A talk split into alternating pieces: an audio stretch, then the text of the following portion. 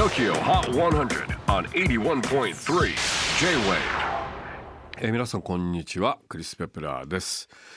そろそろ各地でクリスマスのイルミネーションが、えー増えてきていると思いますがここ J-WAVE があります六本木ヒルズ欅坂もつい先日イルミネーションがスタートいたしましてまあ3年ぶりということでねなんかこうコロナ前の、そんな雰囲気がちょっと戻ってきたなという感じがいたします、えそしてあの名物大屋根プラザのクリスマスマーケットも今年は11月26日から、スタートするということでもう年末に向けてねクリスマス商戦にまっしぐらといった感じではございますがここで11月13日付最新のトップ5をチェックしましょう。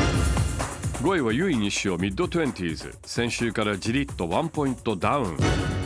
4位は米津玄師キックバック。先週から2ポイントアップでトップ5入り。おっと4連覇ならず。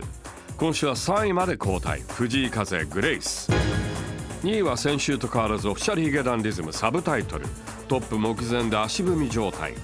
ということで TOKIOHOT1001 位が入れ替わりました。新たなナンバーワンはエントリー2週目にしてトップ到達。